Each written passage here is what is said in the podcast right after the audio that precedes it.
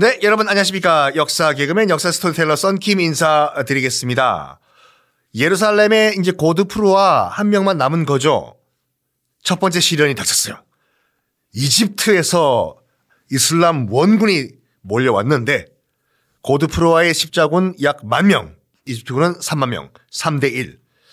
이거를 어떻게 헤쳐나갈까 하다가 고드프루아가 어디선가 어떤 방법으로든 뭔가를 구했다. 그것이 바로 예수님이 못 박혀 죽었다라고 하는 그 나무 십자가를 딱 발견하고 얘들아 여보시오 이 십자가를 앞으로 내가 어 밀고 나갈 테니까 이 십자가를 따르라 여러분들 사기 충천해서 돌격을 합니다. 뭐 다시 한번 말씀드리지만 이렇게 수적으로 아, 밀리는 상황은 정면 돌파라기보다는 기습 공격을 해야 되거든요. 그래서 고드프로아는 물론 앞에 예수님이 돌아가셨던 라고 주장하는 십자가가 있었지만 기습을 결정합니다. 1099년, 1099년 8월 11일 새벽 기습을 하는데 어이없게도 그 당시 이제 이집트 병사들은 새벽에는 전쟁을 안 하는 습관이 있었다고 해요. 야, 지금 몇 시야? 새벽 3시야. 어, 좀 더 자자야. 아, 지금 전쟁하는 거 아니야? 어, 그래. 야, 지금 몇 시야? 새벽 5시야. 어, 좀 더 자자야. 원래 새벽에 전쟁하는 거 아니야. 이 습관을 고드프루아가 파악을 한 거죠. 그래가지고 쿨쿨쿨 잠들어 있던 이집트 병사를 기습을 합니다. 그래가지고 어이없게도 십자군의 완벽한 승리로 끝나요. 이집트 병사들, 원군들 전멸을 하고 맙니다.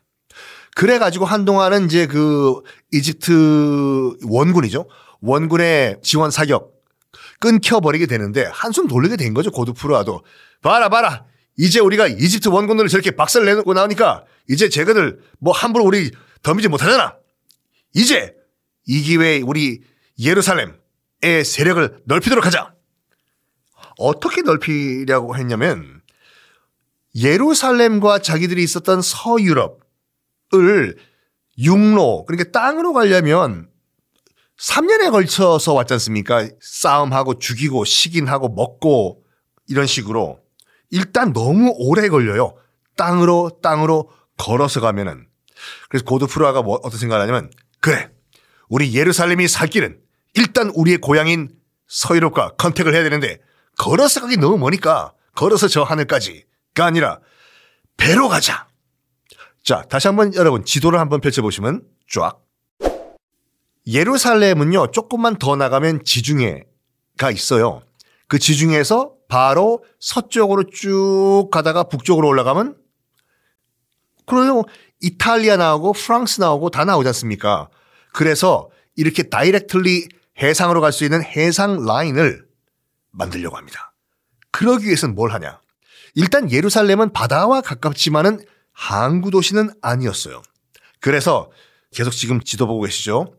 예루살렘 기점으로 해가지고 서쪽, 서쪽에 보면 서해안들이 있지 않습니까? 그 서해안이 지금의 팔레스타인 서해안 지역인데 거기에 있는 항구 도시들을 점령을 할 계획을 세웁니다. 그래, 그래, 그래.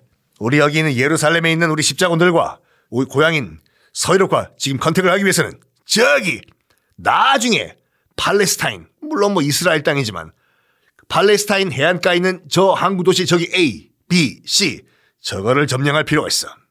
어떻게 점령을 할까? 하다가 일단은 숫자로 게임이 안 되잖아요. 고드프로아는. 그래가지고 또 머리를 씁니다. 어떻게 쓰냐면 보급로를 끊어버리자. 어차피 지금 그 팔레스타인 해안가에 있는 항구 도시들이 먹고 살려면은 예루살렘 동쪽 지도 보고 계시죠? 예루살렘 동쪽에 있는 이슬람 요새나 성으로부터 먹을 거를 구입해 가지고 그 먹을 거가 예루살렘 지나서 다시 서쪽으로 가야 돼요. 해안 도시로. 지도 보고 계시죠? 그거를 끊어버리자. 라고 생각을 합니다. 결정을 내려요. 그래가지고 보금로 동쪽에 있는 이슬람 요새들과 서쪽에 있는 팔레스타인 그 해안가에 있는 항구 도시들 연결하는 보급로를 다 끊어버리고 불태워 버립니다. 말 그대로 고립을 시켜가지고 굶어 죽이는 그런 작전을 펼치는데 나름대로 성공을 해요. 그래가지고 하나 둘 하나 둘씩 항구 도시들을 접수해 나갑니다. 아 이건 이것도 말씀드릴까 말까 하다가 말씀드릴게요. 정말 잔인하게 점령을 해요. 그 항구 도시들을 어떻게 하냐면 무슬림들을 이것도 그 무슬림들 다시 한번 말씀드리지만 이슬람은 종교고 무슬림은 이슬람을 믿는 사람들 신도를 무슬림이라고 한다고 말씀드렸죠. 무슬림들을요 모스크 그러니까 이슬람 사원 안에 다 넣어버리고 불질러 버려요. 딱 어떤 케이스냐면 우리 거기 3일 만세 운동 직후에 일본군들이 저질렀던 그 정말 잔인한 최악의 반인륜적인 사건 제암리 교회 방화 사건이라고 있거든요. 혹시 모르시는 분들은 잠깐 끊고 한번 그거 확인하고 한번 돌아오시기 바랍니다. 제암리 교회 학살 사건. 그거를 그거를 고드 프로와의 십자군들이 했다니까요. 다 몰살시켜 버려요. 어쨌든 이런 상황이 이때서야 지금 여러분 교황 이름이 누군지 기억이 나십니까? 하도 등장을 안 하셔가지고 교황이 주인공이어야 되는데 여기서는 거의 뭐 엑스트라급이죠. 처음에 은자 피에르 나오고 여러분 저기 지금 이슬람 이교도들이 점령하고 있는 예루살렘을 우리가 구출해야 됩니다. 기사들 모여라 했던 그러니까 십자군 전쟁을 일으켰던 교황 이름은 우르바노 교황이잖아요. 우르바노 교황. 그때 뭐 전화가 있었던 것도 아니고 무슨 뭐 뭐가 있었던 인터넷이 있었던 것도 아니고 궁금하겠죠. 얘네들이 가서 뭐 하고 있는지. 간지 뭐 1년, 2년 지났는데도 뭐 소식도 없고 했다가 뒤늦게 뒤늦게 소식을 듣습니다. 십자군이 예루살렘을 점령했는데 고드프루아라는 기사가 지가 거기서 지도자 왕 노릇을 하고 있더라. 뭐? 이것들이 원래 예루살렘은 내가 교황이 내가 먹고 지금 그리스 정교도 내 발 밑에 꿇어 앉히고 내가 교회 넘버원이 되려고 했는데 뭐 고드프루아가 지금 거기 예루살렘에서 지가 왕 노릇을 해. 하! 격분을 한 교황 우르바노. 뭘 하냐면 담당 주교를 파견을 해요. 자기가 갈 수 없으니까 야, 너, 너 이름 뭐야? 네, 주교 다인베르트입니다. 어.